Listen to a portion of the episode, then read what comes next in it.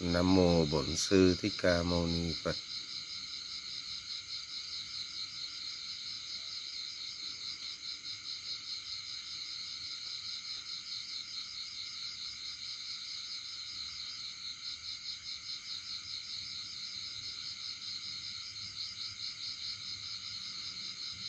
Thầy chào các học trò.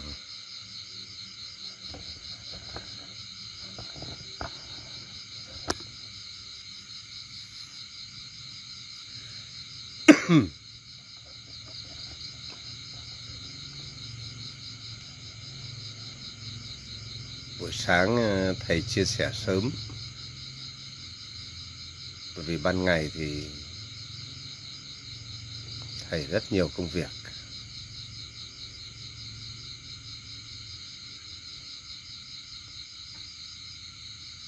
Một ngày, từ cái việc chia sẻ cho đến làm việc,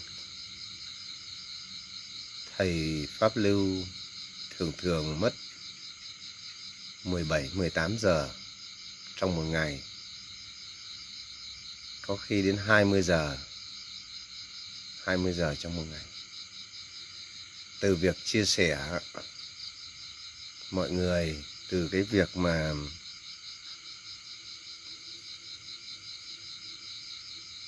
làm việc,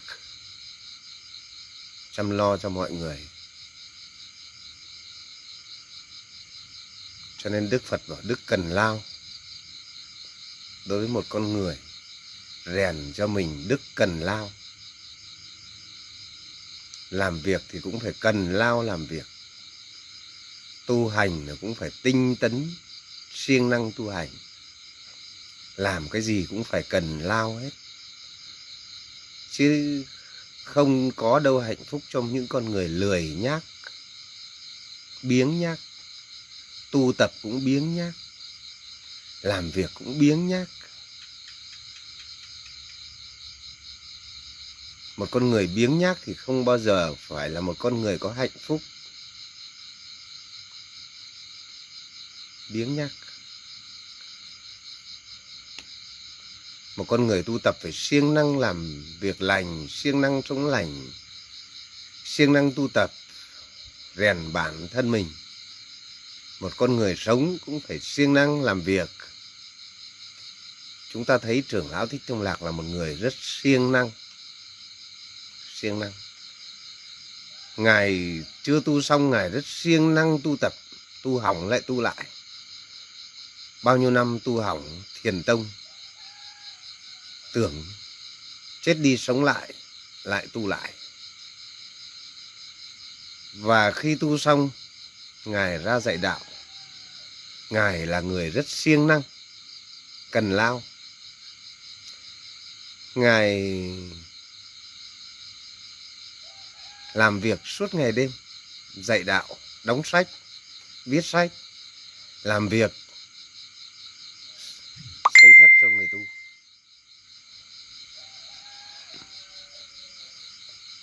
Cho nên ngài là một người siêng năng. Đức phật dạy là đức cần lao hôm nay thầy pháp lưu chia sẻ với mọi người về đức tính tiếp theo của đức phật. Đó là sự cao thượng, sự cao thượng. Đức phật dạy con người sống cao thượng, sống nhân nghĩa, cao thượng. Chúng ta tu tập mà không biết được về giới đức, giới hạnh, giới hành. Giới đức, giới hạnh, giới hành. Giới hành là cái đời sống, nhân đức và thanh tịnh. Giới đức, giới hạnh mà có giới hành. Ở đây cái giới đức cao thượng, cái giới hạnh cao thượng của một con người, nó luôn đem đến những điều cao thượng, những điều tốt lành cho nên người sống có nhân đức cao thượng thì là người sẽ có hạnh phúc.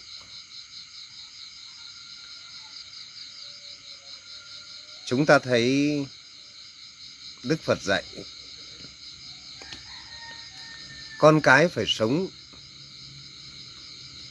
có hiếu với mẹ cha.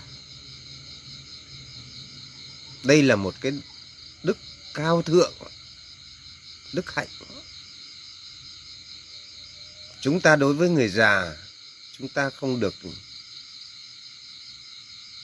bạo hành. Bạc đãi. Trong cái hiếu nghĩa, trong cái hiếu của đạo phật, chúng ta thấy nó từng cái cấp độ hiếu dưỡng, nuôi dưỡng cha mẹ khi về già. Hiếu dưỡng, hiếu nghĩa luôn biết ơn nghĩa cha mẹ. Hiếu hạnh, luôn sống hạnh phúc, làm những điều tốt đẹp cho cha mẹ tự hào về mình. Hiếu hạnh, hiếu dưỡng, hiếu nghĩa.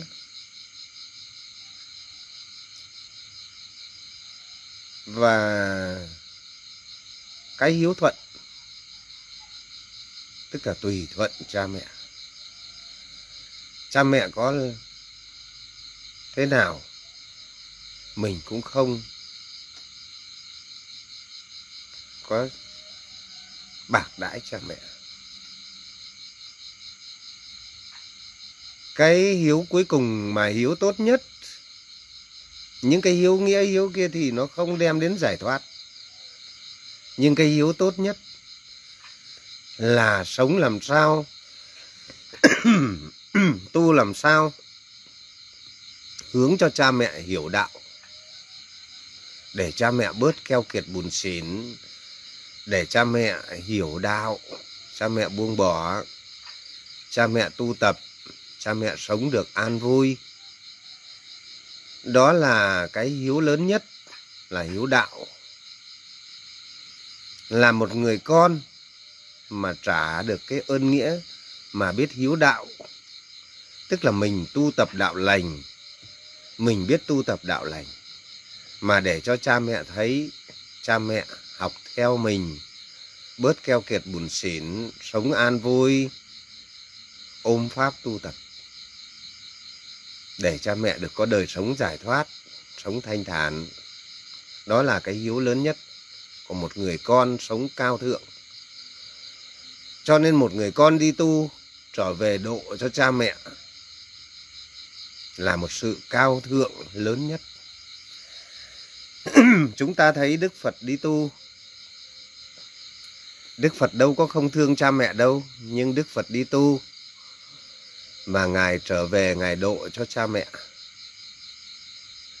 Ngài là một bậc cao thượng lớn nhất. Đức phật nói rằng không phải ta không thương cha mẹ ta, vợ con ta. Ta ở nhà, cái chết cũng sẽ đến với ta. Cái chết cũng sẽ đến với họ. Ta đi để tìm đường cứu ta, rồi ta sẽ trở về cứu lấy chính họ.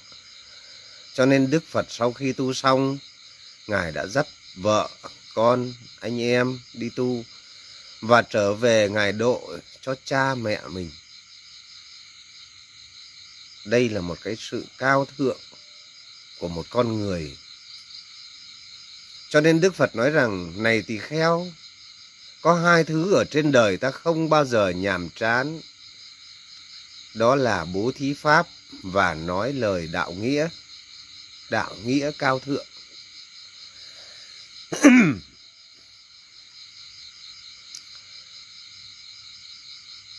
Thầy pháp lưu không phải là người vẹn toàn. Từ nhỏ sống cũng có nhiều tội lỗi, nhưng biết rũ bỏ tội lỗi quá khứ. Biết tìm đường tu học và dần dần hướng cho anh em, vợ con và mẹ mình tu. Nghe pháp, hiểu pháp để những người thân của mình hiểu đạo.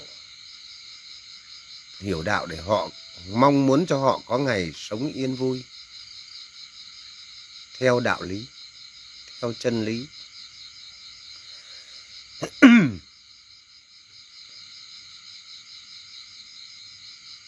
Cho nên chúng ta thấy một cái đạo lý làm người, đạo nghĩa. Đối với một người chồng trong gia đình Đức Phật khuyên rằng một người làm chồng thì phải siêng năng nuôi vợ nuôi con. Đó là một sự cao thượng. Một người đàn ông trong gia đình mà lười nhác, bê tha, rượu chè, hành hạ vợ con không xứng đáng là một người nhân nghĩa cao thượng. Nên có tội lỗi thì phải sửa. Những ai hành hạ vợ con, biếng nhác rượu chè bê tha, sống không nhân đức thì phải sửa. Sửa đi. Chứ như sống như vậy thì rất là hổ thẹn nếu không sửa thì thật là hổ thẹn. là một con người đàn ông thì phải hy sinh, xả thân, thương vợ, thương con. Một cái lý rất đơn giản là nói tu đạo Phật. Nói thương yêu chúng sinh mà ngay cái vợ con mình mà còn không thương nổi để cho vợ con mình khổ để cho vợ con mình buồn một cái con người như vậy thì không có thể nào mà yêu thương được người khác.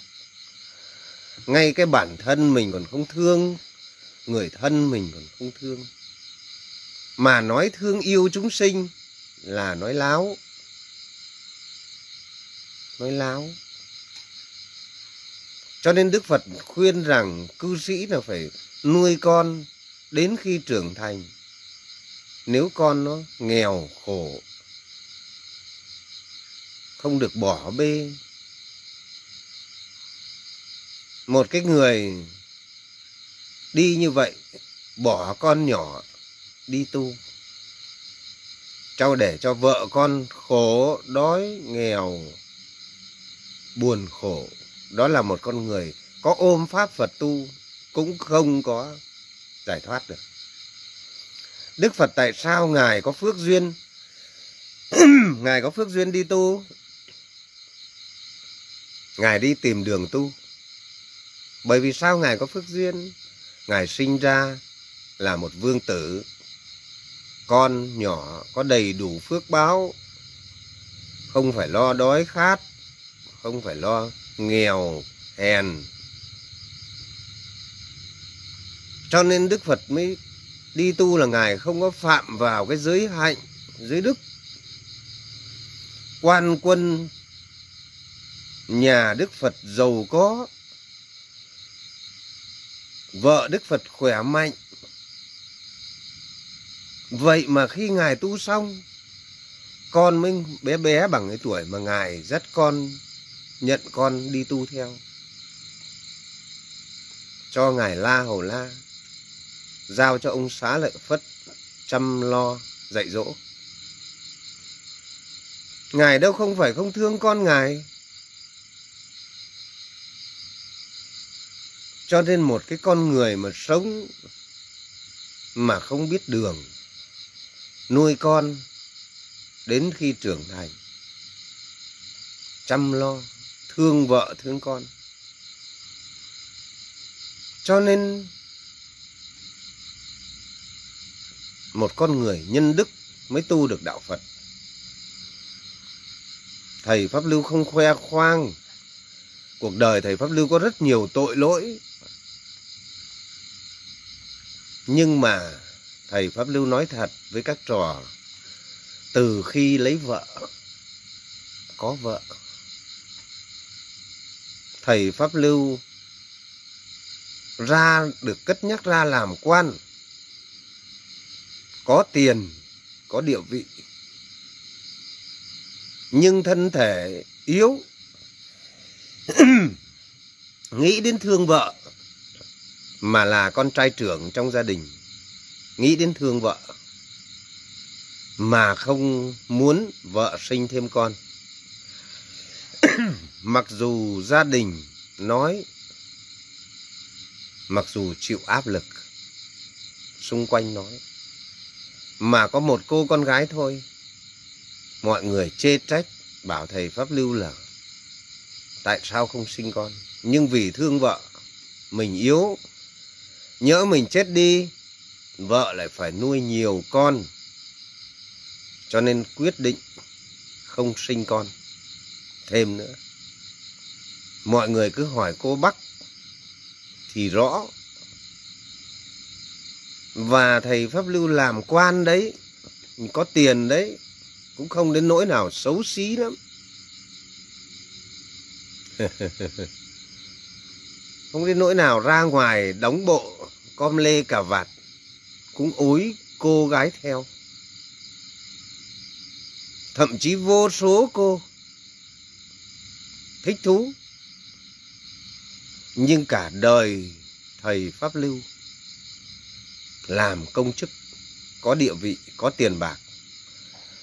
Nhưng nếu những người bạn thầy pháp lưu mà nghe được lời giảng hôm nay chắc chắn họ có nghe. Hàng vô số bạn bè từng trong chốn quan trường. Nhưng nếu ai mà nói thầy pháp lưu có bồ, nếu ai mà nghĩ, nếu ai mà nói, nghe thấy thầy pháp lưu có bồ, có bịch, không không thương vợ con, rượu chè bê tha, bồ bịch, trai gái thì thầy pháp lưu xin đảo bảo là không có. Cả một cái cái trốn bạn bè thầy pháp lưu không bao giờ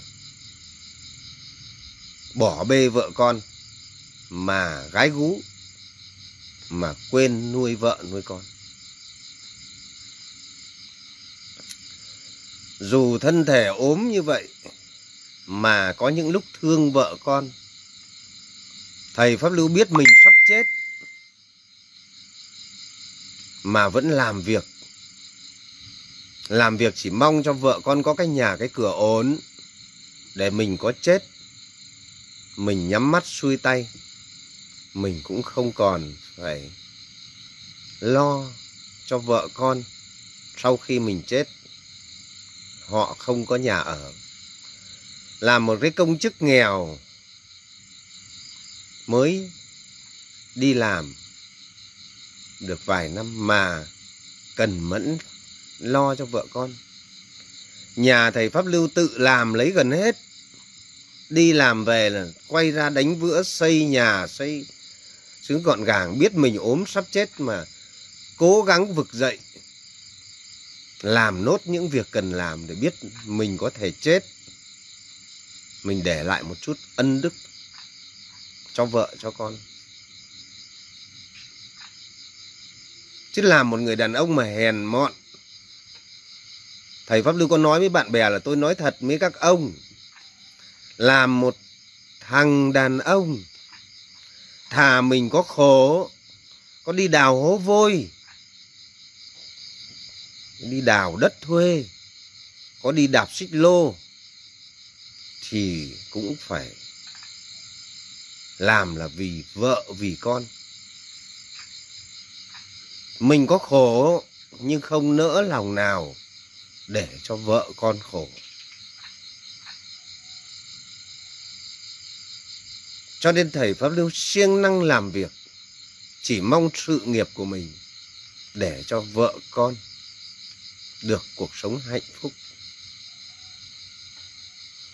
Cho nên mình phải yêu thương cái người mà nó gần gũi mình trước.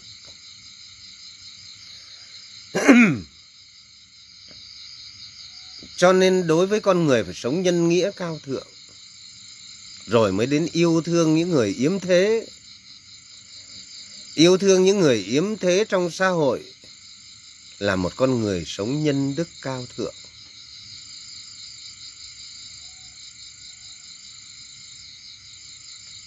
Đối với người vợ, thế vợ nói chuyện nốt trong gia đình, người vợ thì phải thực sự ngoan hiền, chăm chỉ, khéo léo.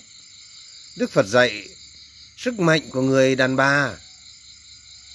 Sức mạnh của người đàn bà là sức mạnh tài sản. Một người phụ nữ trong gia đình là phải biết khéo quản lý tài sản, chu toàn. Không có lãng phí, không có sống xa hoa không có sống, người đàn bà phải sống trung thủy, không có lăng loàn không có hoang toàn rồi người đàn bà phải biết ngoan hiền. Sức mạnh của người đàn bà là sức mạnh của sắc đẹp. Sắc đẹp ở đây là một cái nét tính nét đẹp, một nhân cách đẹp, một khuôn mặt hiền hậu. Dù xấu xí nhưng mặt người ta, người biết tu là sẽ hiền hậu. Không bà trợn mà chạm. Sắc đẹp, sức mạnh của người đàn bà là sức mạnh con cái. Phải biết chăm nom dạy dỗ, chăm sóc con cái. Đức phật dạy cả về điều nhân nghĩa. Rồi đối với ngoài xã hội thì phải biết yêu thương người yếm thế yêu thương cái người yếm thế. Một cái người mà bạc đãi người già, khinh rẻ người già. Chúng ta thấy đức phật, khi mà ngài, ngày xưa đó, ngày xưa vào cái thời phong kiến ấn độ, mà cái dân tộc ấn độ thì nó coi phụ nữ như rẻ rách, đến bây giờ nó vẫn như thế. Coi phụ nữ là một thứ đồ chơi thứ rẻ rách. Khinh bỉ phụ nữ. Ai mà cái thời đức phật mà nhận học trò là nữ ấy, là cái bọn bà la môn và bọn vương tôn cho đến đến xã hội là người ta phì báng. Ai mà nhận người nữ vào làm học trò mà nhận nữ nhân ấy, nó phì báng nó chửi rủa mà trong khi đó đức phật sống chấp nhận mọi sự phỉ báng. Dù phỉ báng thế nào, nhưng người nhân nghĩa yêu thương như vậy. Xung quanh phỉ báng nguyên rủa mà đức phật vẫn nhận thân nữ tu. Đức phật lúc bấy giờ vẫn dám lập nên ni đoàn cho các nữ tu lập tu viện ni. Ni đoàn mới biết ngài sống nhân nghĩa như nào trong khi mọi người chửi rủa, mà đức phật vẫn chấp nhận hết, chỉ vì hạnh phúc của những nữ nhân kia. Yếu thế mà ngài lập viện ni. Chúng ta ngày nay nhìn phụ nữ hành hạ người ta, thì nó thật là xấu hổ. Nghĩ về đức phật mà, thực là xấu hổ một cái người chồng đánh đập vợ hành hạ. Thực là xấu hổ. Những cái hành động đó nên bỏ, nên sửa để cho mình xứng đáng là một con người đàn ông cao thượng.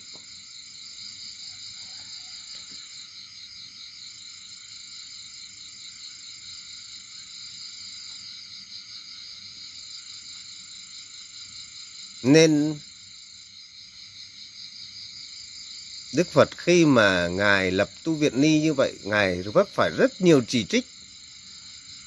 Mà Ngài vẫn vượt qua, đem cái thân cao thượng của mình ra để mà cứu độ, yêu thương người yếm thế, yếu thế. Khi mà ngày xưa đó, khi mà xã hội Ấn Độ chia làm bốn giai cấp Giai cấp đầu tiên đứng đầu là vương tôn. Sát đế lị là người cai trị. Sống bất bình đẳng. Sống ăn trên ngồi trốc. Giai cấp thứ hai là bọn bà La Môn. Đem thần quyền, tôn giáo mê tín. Dụ dỗ dân chúng. Cấu kết với bà La Môn. Để cai trị. Để đàn áp dân chúng. Cai trị mê hoặc dân chúng.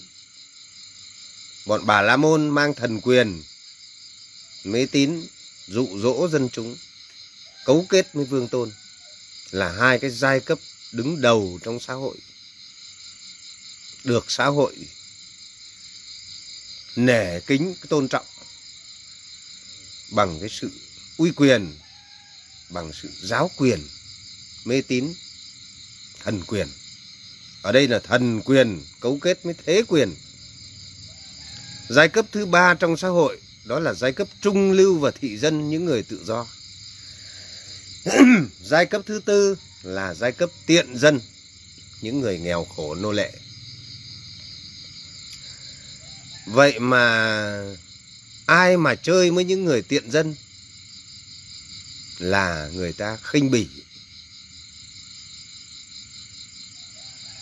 Người ta có những quy định, một cái bậc mà gọi là sát đế lị bà la môn, mà chạm vào tay người tiện dân là phải rửa tay. Nó chạm vào người, chạm tay vào cái người người người hàng tiện dân mà phải đi rửa tay. Nó phân biệt, đối xử như vậy. Vậy mà khi đức phật đi qua, ông gánh phân, ni đề quỳ lạy sụp bên đường. Đức phật ngài ngài cúi xuống, ngài đỡ ông gánh phân đứng dậy. Và ngài bảo ông ấy đi tắm rửa sạch sẽ. Ngài bảo tăng đoàn đem y áo cho mặc. Và ngài cho đi theo. Ngài dạy dỗ. Và sau này ông ấy đã chứng quả a la hán trong vòng có 7 ngày sau. 7 ngày sau người ta đến gặp ông gánh phân. Người ta đến gặp tăng đoàn, thấy một vị la hán ngồi nghiêm trang, thanh thản, ngồi thiền định. Mà người ta không nhận ra đó là ông gánh phân. Khi hỏi ra mới biết là ông gánh phân. Mọi người mới thấy đức phật cao thượng.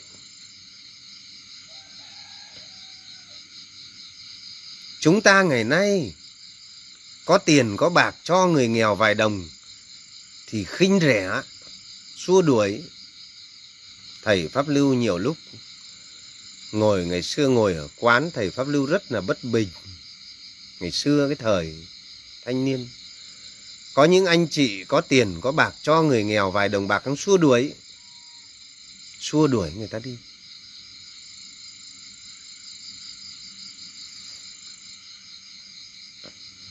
Mọi người nghe thầy pháp lưu. Không tốt đẹp lắm, thầy pháp lưu nói thẳng như vậy. Nhưng cái thời ngày xưa, cách đây chục năm rồi, sáng nào vợ cũng cho 50.000 đi ăn sáng. Nhưng ba năm mọi người có gia đình làm chứng, mọi người cứ nghe bạn bè biết ba năm không đi ăn sáng. Mọi người cứ hỏi, tại sao ông không bao giờ ông đi ăn sáng? Tại sao không thấy mấy khi ông đi ra quán? Tại sao không thấy mấy ông đi ăn sáng?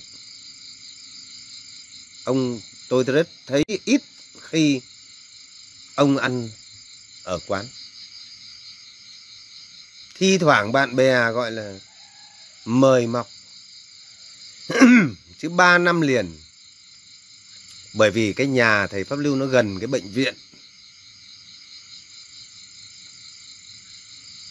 Mà cái bệnh viện nó nghèo lắm. Toàn cái người dân tộc nghèo, đưa con đến chữa bệnh, rồi đi chữa bệnh. Sáng nào đi qua thành thói quen cũng đem 50.000 ăn sáng cho người nghèo bệnh. Xong rồi mới đi làm, nhịn ăn. Mình nghĩ mình ăn sáng, mất 50 nghìn, nó cũng không béo thêm bao nhiêu.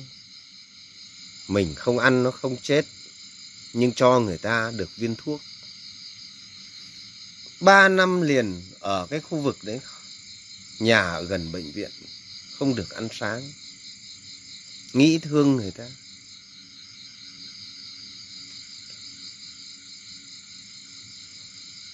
Cho nên mình rèn thầy pháp lưu mới hiểu tại sao sau này mình nghe trưởng lão thích thông lạc, nghe đức phật mà mình hiểu.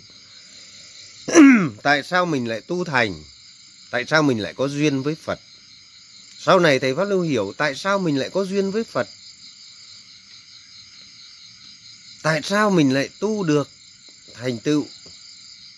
Thầy pháp lưu mới hiểu. Thứ nhất là một con người biết xấu hổ trước tội lỗi của mình. Làm ra tội biết xấu hổ. Thứ hai là sống hướng tới nhân nghĩa. Cho nên khi mà mình làm ra những tội lỗi mình rất xấu hổ, làm quan thế thầy pháp lưu cũng có những lúc phạm phải những lỗi lấy tiền của người ta. Tiền của người ta một cách không đàng hoàng.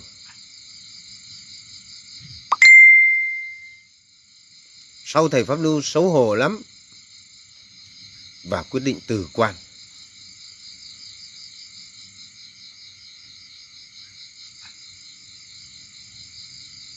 Cho nên nghĩ nó mình không xứng đáng. Không xứng đáng để sống. Lương tri của mình. Sinh ra rồi phiền não rồi ốm đau rồi tranh giành.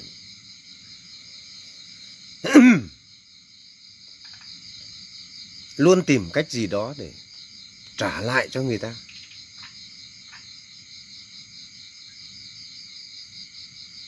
Cho nên, cuối cùng thầy pháp lưu đã vượt qua được. Đối với cái con người yếu thế trong xã hội, mình phải biết yêu thương, sống nhân đức cao thượng. Cho nên trong tu tập tứ vô lượng tâm, mình phải nhắc tâm mình, ta hãy yêu thương những người yếu thế, ta hãy yêu thương những người, thương lấy những người bị tai nạn, thương những người già. Chúng ta cứ tác ý nhắc tâm, hướng tới rồi nó sẽ thành tựu ta sẽ thương yêu. Những người tai nạn, bệnh tật, ta sẽ thương yêu những người khổ đau.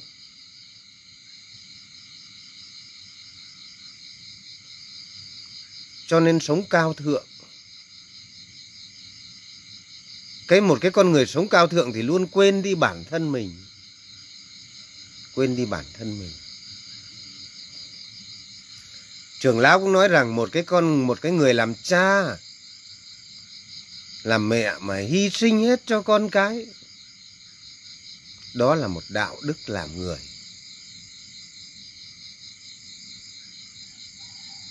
Đạo đức làm người. Cho nên làm người không xong người tu sao được đạo phật? Thế cho nên một cư sĩ thì phải biết sống tại gia đình.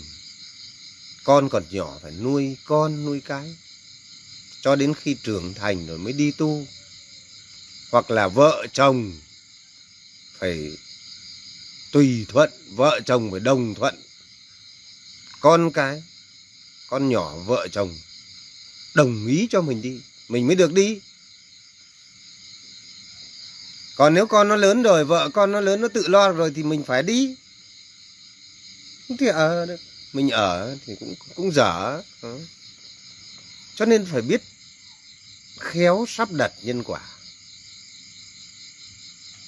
Con cái lớn hết rồi, lấy vợ, lấy chồng hết rồi mà lại con cứ ở nhà thì cũng lại ngu nốt. Nhưng con nhỏ bỏ đi tu cũng ngu nốt. Vợ không đồng ý, con nó không đồng ý, nó nhỏ, nó khổ đấy. Ai nuôi? Mình làm ra tội mình cũng chịu sao? Đẻ ra nó không nuôi nó. Để cho nó nhếch nha, nhếch nhác, không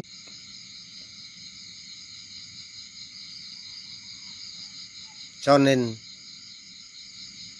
phải biết sống cao thượng mới tu được đạo phật. Tất cả cứ lấy cái đạo đức ra mà trẻ ra, xem mình có duyên với phật hay không. Nếu con người trên đời này mà sống không có lòng yêu thương, thì con người đâu có thể là con người. Mà không là con người, sống như loài súc vật, thì không thể nào tu được đạo Phật.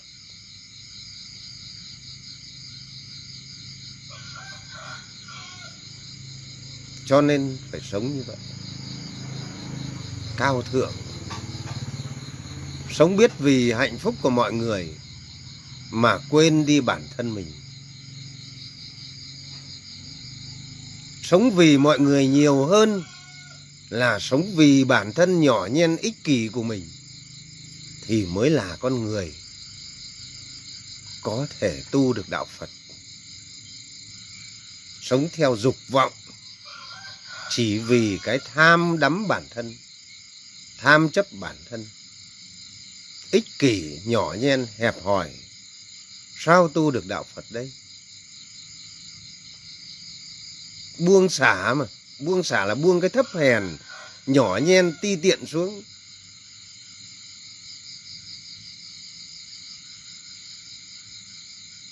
làm ra lỗi thì phải chịu. Thầy pháp lưu từng làm khổ làm quan làm quan mà lừa dối. Làm quan mà lừa dối mà lừa nói sau này làm khổ làm một cái cô, tên cô cô phương. Có khổ mà thầy pháp lưu ăn năn mãi. Sau này cô ấy bỏ đi. Cô ấy bỏ đi mà thầy pháp lưu sau cứ nghĩ muốn quay, muốn giúp cô ấy mà không tìm thấy cô ấy đâu. Chỉ mong một ngày sau này chỉ mong một ngày gặp được lại cô ấy. Kể cả có chấp nhận quỳ xuống xin lỗi cô ấy, thầy pháp lưu cũng sẵn lòng. Dù biết là nhân quả cả thôi, nhưng mình vẫn thương.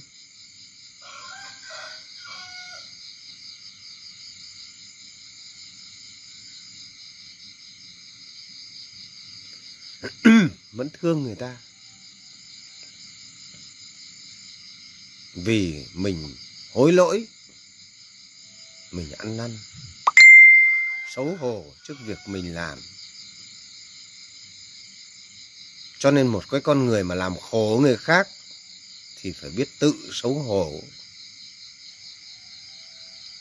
Một cái con người mà mà sống ác mà làm khổ người khác thì phải biết tự xấu hổ. Đó là cái tâm tàm quý, đáng quý. Ngài mục kiền liên có nói như thế này này cô, trên đời có hai hạng người đáng được tôn quý. Đó là hạng người không bao giờ phạm tội lỗi và hạng người có lỗi biết ăn năn, có lỗi biết ăn năn sửa đổi. Biết sửa đổi cái sai, biết sửa đổi cái lỗi của mình. Đó là biết tàm quý.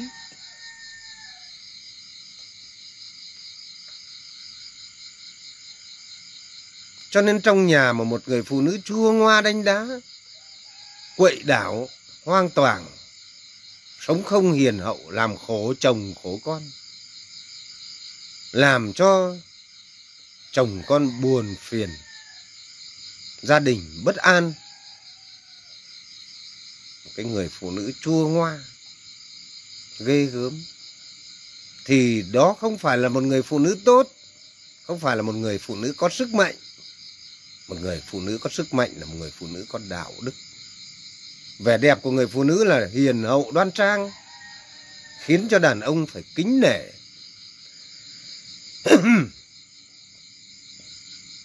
Một người đàn ông tốt là một người đàn ông biết chăm lo, hy sinh cho hạnh phúc của gia đình.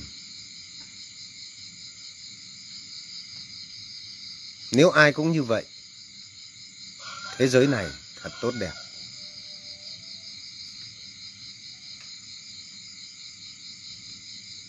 Các gia đình không có chuyện oán tằng hội khổ, sống chung với nhau không có khổ. Nếu ai cũng sống cao thượng, con người sống chung với nhau sẽ không có khổ. Đó chính là cái đạo đức nhân bản. Nhân bản chính là lòng yêu thương mà bỏ đi cái tôi, cái ta xả bỏ đi sự ích kỷ nhỏ nhen, sống biết yêu thương con người. Yêu thương mọi người mà không muốn làm khổ bất kỳ ai cả. Vì yêu thương mọi người mà hy sinh. Yêu thương mọi người mà đem muốn, chỉ muốn đem niềm vui cho mọi người, không muốn làm khổ ai hết không muốn làm khổ người. Đó là đạo đức nhân bản. Nếu xã hội này không có đạo đức nhân bản thì con người sống không khác gì loài cầm thú.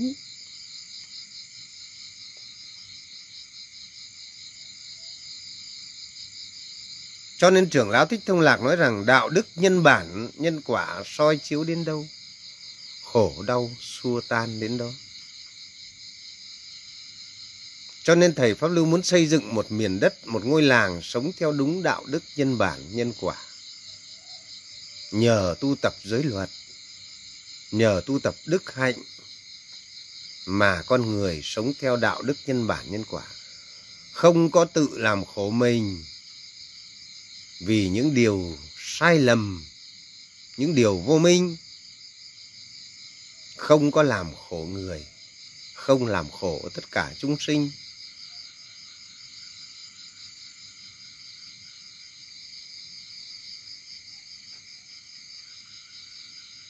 Cho nên từ lời nói, hành động, suy nghĩ cho đến việc làm luôn hướng tới điều cao thượng. Luôn sống như vậy là sống an tịnh. Sống luôn nghĩ đến điều cao thượng không sống nhỏ nhen.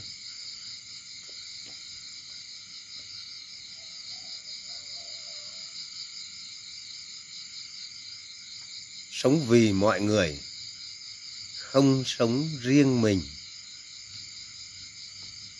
cho nên một cái đạo đức con người tu luôn hướng tới sự cao thượng bình đẳng. Cái người yếu hơn thì phải được chăm sóc tốt hơn. Nhiều người đến nói rằng, tại sao trong làng ông Pháp Lưu lại sống theo dục lạc, lại có phòng, có điều hòa. Mọi người chả hiểu gì hết. Những đứa trẻ nhỏ đến đây, theo mẹ cha học đạo, mùa hè nóng nực. Những người già bệnh đang thoi thóp, đau đớn, thì cần phải được chăm sóc tốt hơn. Còn đối với khỏe mạnh như tu sinh thì chẳng có một thứ đồ đạc tài sản gì. Vì vậy mà phải yêu thương cái người yếu thế hơn mình. Làm sao cho người ta đỡ gì người ta được bằng mình? Làm sao cho con người ta được mạnh, khỏe, an vui? Người ta yên tâm sống tu tập bằng mình. Người già thì trong thất phải có cái bình nước nóng mùa đông, không như các tu sinh khỏe mạnh. Người già cần phải được chăm sóc để người ta yên tâm an dưỡng tu tập. Chứ mình là người khỏe, mình cũng bảo người ta khỏe như mình, không biết thương người yếu thế.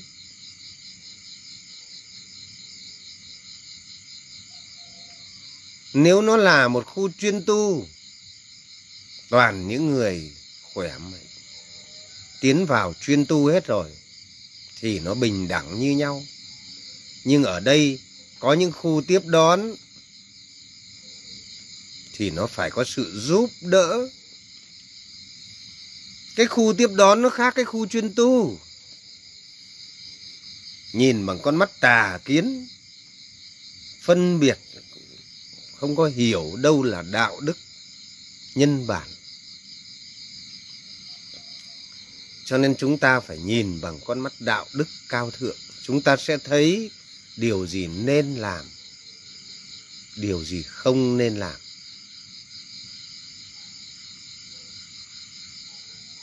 Cho nên nhìn cái con người tu là biết. anh cứ nói thương học trò. Nhưng anh ăn trên ngồi chốc. thì cái thương của anh nó không có phải là sự cao thượng đâu anh tài sản, xe cộ anh tài sản lớn, anh sống như ông hoàng bà chúa, mà anh nói yêu thương ư? Không biết hổ thẹn ư? Nên mình phải xét chính mình. Mình sống có xứng đáng hay không? Làm thầy hay không? Làm thầy cũng phải biết hổ thẹn. Khi mình làm sai, mới là con người đệ tử phật.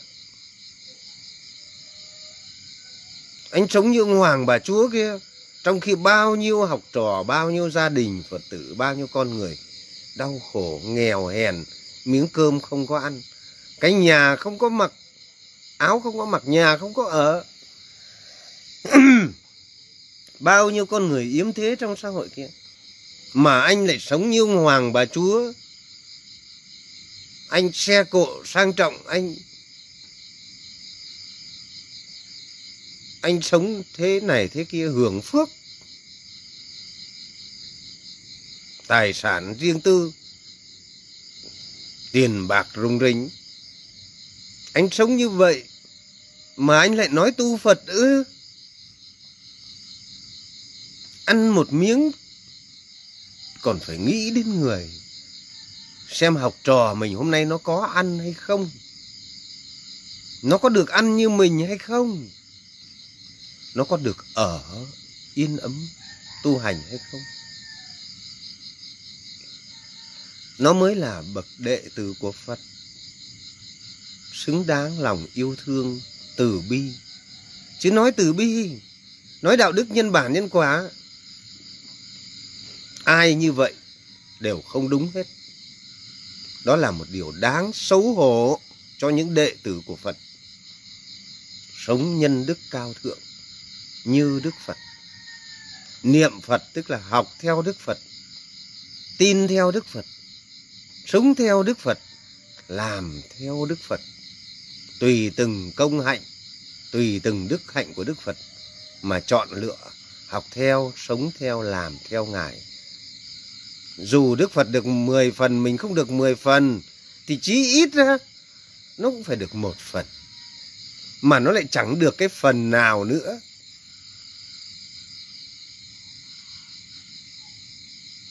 Thì nói gì là tu?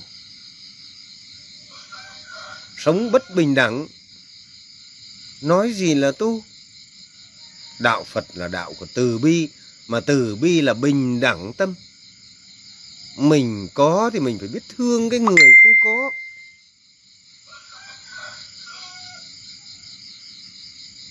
Đức phật đi khất thực, người ta cho đức phật nhiều. Cơm, thọ thực mà đức phật thấy các đệ tử người ta không cho đức phật san sẻ bát cơm của mình. Cái tình nhân đức cao thượng, thầy và trò, vợ và chồng, thầy và trò, con với cha mẹ cha mẹ với con cái. Người với người trong xã hội, sống nó phải cao thượng, nhân nghĩa, bình đẳng, bác ái.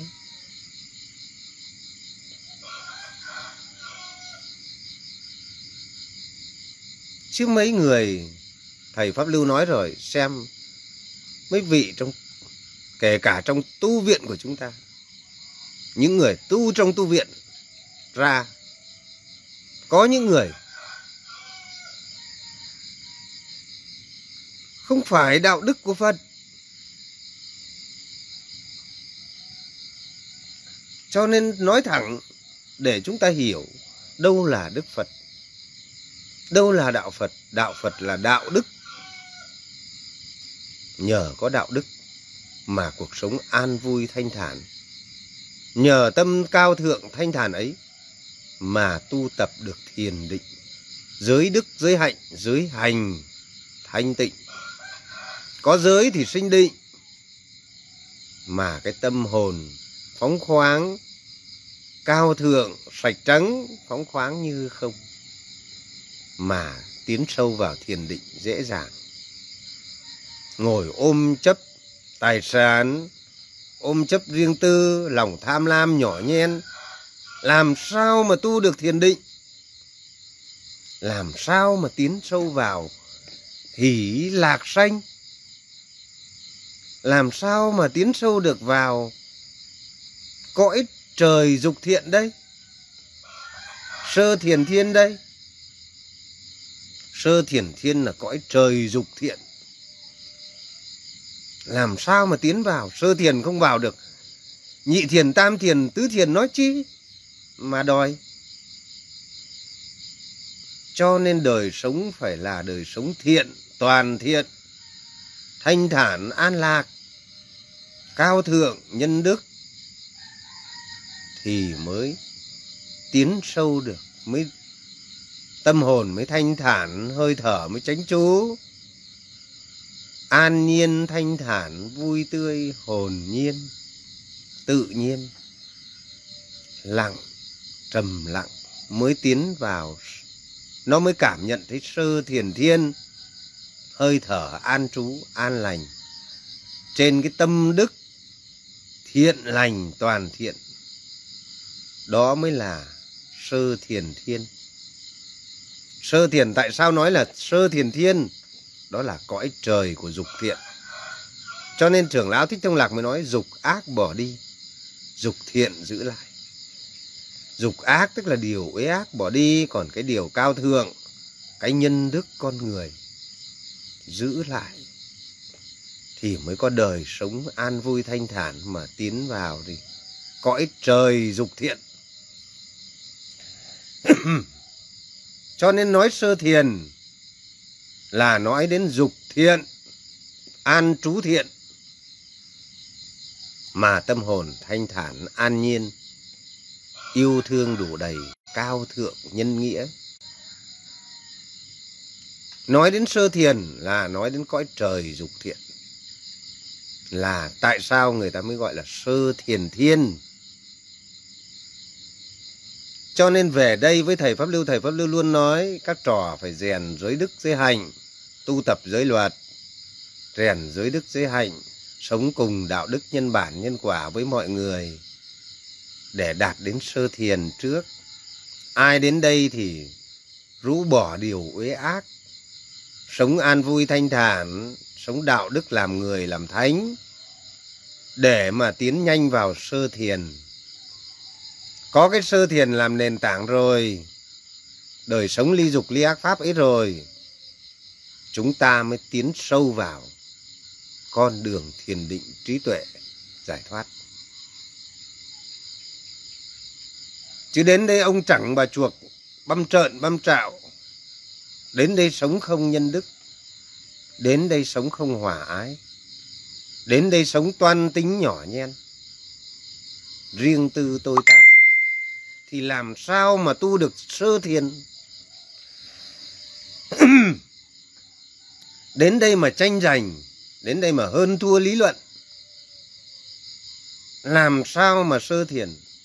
Đến đây phải đời sống, tập trầm lặng, sống nhân ái, nhân đức cao thượng, xả bỏ đi những điều uế ác trong tâm, sống theo giới luật,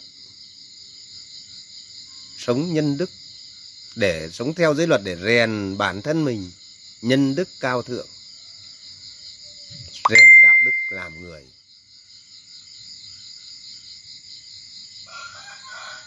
Cho nên thầy pháp lưu chỉ muốn có một miền đất, có một ngôi làng, một ngôi làng của những bậc thánh sơ thiền, một ngôi làng của thần tiên, một ngôi làng của cõi trời, một ngôi làng của thiên đàng cực lạc nhờ đạo đức ấy để mọi người thấy rõ con đường giải thoát ở đâu. Để thế gian này ra đời các bậc a la hán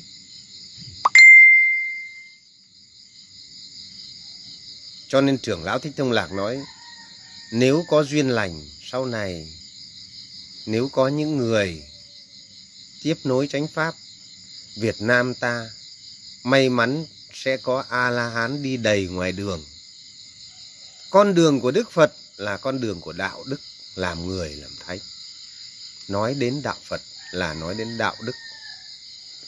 Đạo đức ấy phải thể hiện trên căn bản của giới đức, giới hạnh, giới hành. Đạo đức ấy là đạo đức nhân bản, đạo đức nhân quả. Sống không tự làm khổ mình, không làm khổ người, không làm khổ tất cả chúng sinh sống mà không theo giới luật. Đụng cái giết hại, giết người, giết vật. Làm sao nói? Thành tựu đạo phật được.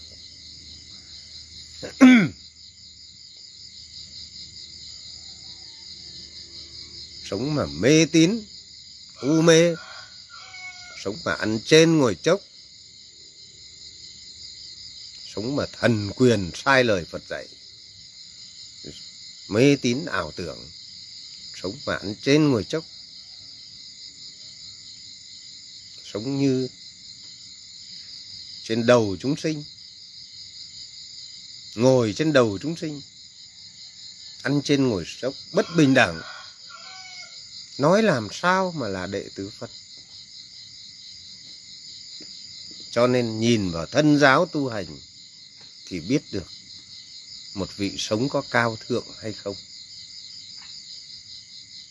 Chúng ta hãy học một điều cao thượng. Các bạn đừng thấy thầy khen đại hùng.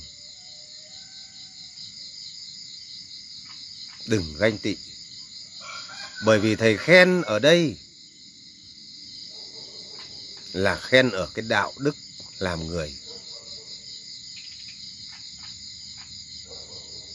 Làm thánh. Đại hùng quản lý tiền bạc cho làng. Mà cái áo rách, khi thầy thấy mặc áo rách,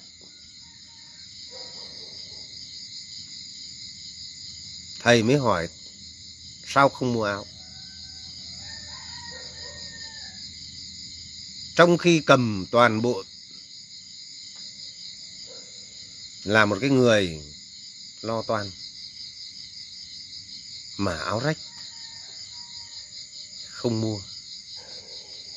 Trong khi mua sắm các thứ cho mọi người,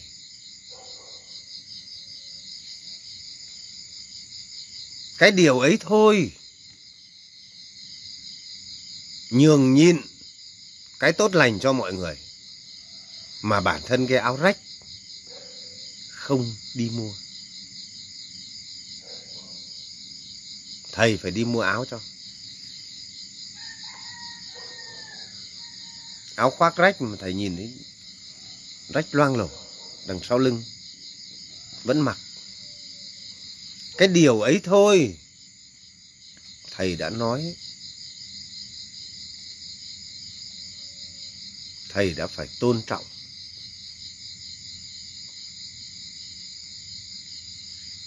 Cho nên ở đây là sống biết san sẻ, sống biết nhường nhịn sống biết vì mình, nhưng vì người vì người nhiều hơn.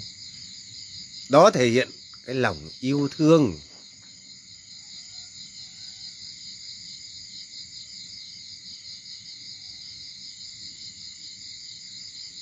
Cho nên, sống nhân đức cao thượng là cái lẽ sống của một bậc thánh. Một bậc thánh cho nên trưởng lão thích tông lạc mới nói các con tu để trở thành thánh tăng, thánh cư sĩ.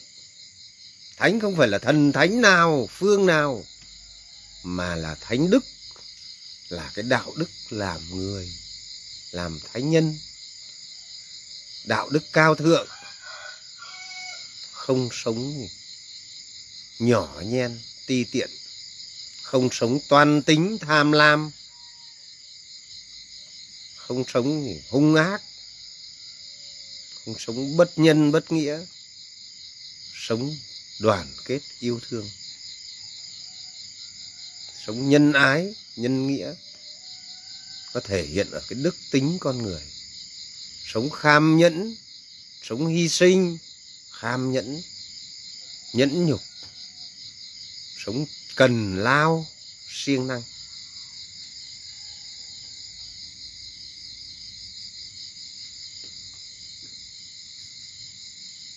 Cho nên học trò trong làng, học dần cái đức tính, không đòi hỏi người nào mà còn cái tâm đòi hỏi riêng tư hơn người là cái người chưa biết tu. Phải biết nhường nhịn, phải biết san sẻ, mình có có chỗ ở tốt thì phải chia sẻ với bạn.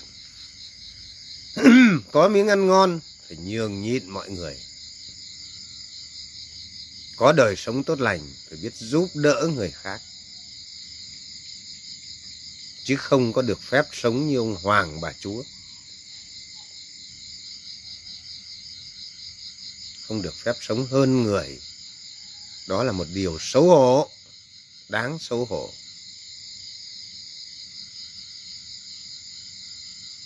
Sống bình đẳng trong một ngôi làng giúp đỡ nhau tu tập. Bình đẳng yêu thương nhau, giúp đỡ nhau, sống san sẻ, phước báo với nhau, đồng cam chịu khổ với nhau mới là đất phật, mới là thánh địa, mới thực sự là đệ tử phật, mới thực sự là thế hệ học trò của trưởng lão thích thông lạc. Biết hiểu lời thầy.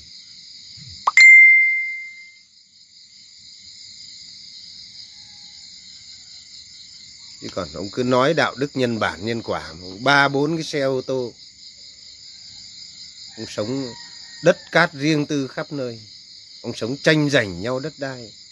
Ông đi du hí, du lịch, ăn chơi nhảy múa. Không phải giả tạo, giả nhân, giả nghĩa, giả hưu, giả nai, trườn uốn như con lươn sống phải biết đem hạnh phúc cho người khác. Sống phải biết yêu thương người khác. Sống phải biết chăm lo cho người khác. Sống phải biết bình đẳng bao dung.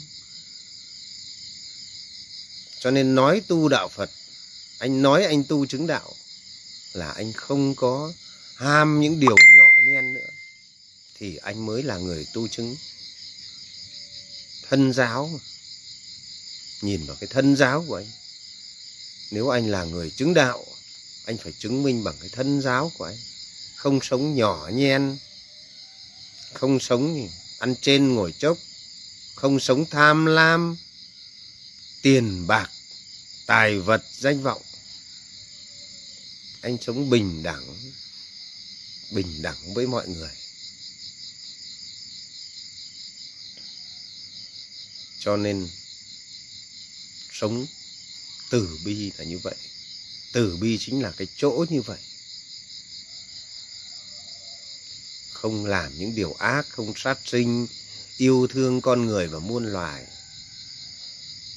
Yêu thương thì phải bình đẳng. Bao giờ mà coi các con vật nhỏ cho đến con người đều muốn được sống hạnh phúc, đều không nỡ làm hại, làm tổn hại từ con kiến thì mới gọi là phật được. Con kiến cũng như con người, không nỡ làm khổ họ, nỡ sát hại. Cho nên, sống biết trân trọng hiếu sinh, yêu thương. Nếu cái lòng yêu thương mà mất đi, thì con người không còn là con người nó mất đi cái đạo đức nhân bản. Vì tình yêu thương mà ta xả bỏ hy sinh, cái tôi, cái ta, xả bỏ những điều thấp hèn sống cao thượng vì có lòng yêu thương mà sống cao thượng. Cho nên tu thành đạo phật. Cho nên trưởng lão thích thông lạc mới nói rằng, từ tình thương mà ta được sinh ra, từ tình thương mà ta được nuôi dưỡng từ tình thương mà ta khôn lớn trưởng thành. Vì tình thương mà ta sống an hòa, bình đẳng đó. An hòa, bình đẳng. Từ tình thương mà ta giải thoát. Nhờ cái tình thương ấy mới hiểu được đức phật. Mới hiểu được đâu là đời sống lành. Mới biết đâu là con đường giải thoát. Từ tình thương mà ta được sinh ra từ tình thương mà ta được nuôi dưỡng. Từ tình thương mà ta khôn lớn trưởng thành. Vì tình thương mà ta sống an hòa, yêu thương. Từ tình thương mà ta giải thoát. Nên chúc mọi người, chúng ta cùng sống biết sửa sai. Không ai làm thánh ngay được ngay cả thầy pháp lưu cũng đầy tội lỗi quá khứ. Không ai làm thánh ngay được, nhưng có tu, có sửa, có tu, có suy nghĩ, đến điều lành. Có tu, có sửa có sửa, có thành. Biết suy tư, biết suy nghĩ, đâu đúng, đâu sai. Biết suy nghĩ về bản thân, biết suy nghĩ về xung quanh. Biết sống tránh tư duy là như vậy. Để loại bỏ khổ đau, không sống theo uế ác làm một điều gì khiến người khác khổ, con vật khổ, thì biết được. Hãy lui đi. Hãy thu nó lại. Đó là sự phàm phu. Phàm phu lòi ra, thò ra, phải thu lại, thu nó lại.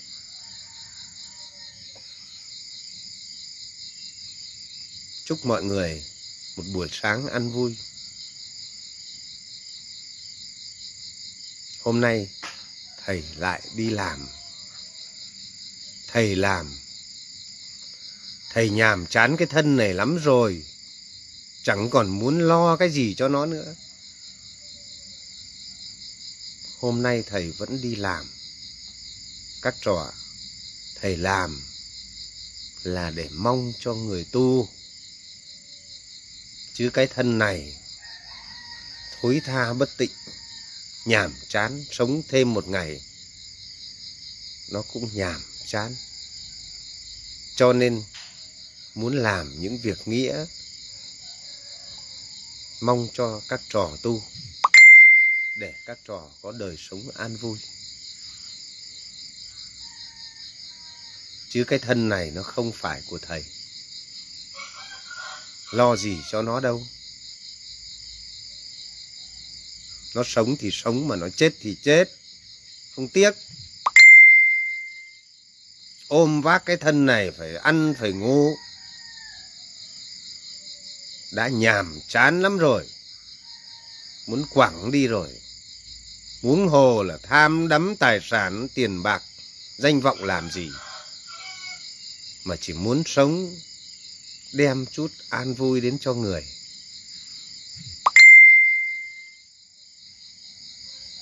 Muốn đem cái điều lành gì đó đến cho người. Muốn làm một cái miền đất nho nhỏ để cho người ta thấy Phật, thấy lời Đức Phật dạy, thấy được lời trưởng lão Thích Thông Lạc dạy. Nó ra làm sao? Để mà tin theo, học theo, làm theo điều ấy. Chúc mọi người sống an vui cao thượng, sống giới đức giới hạnh đủ đầy.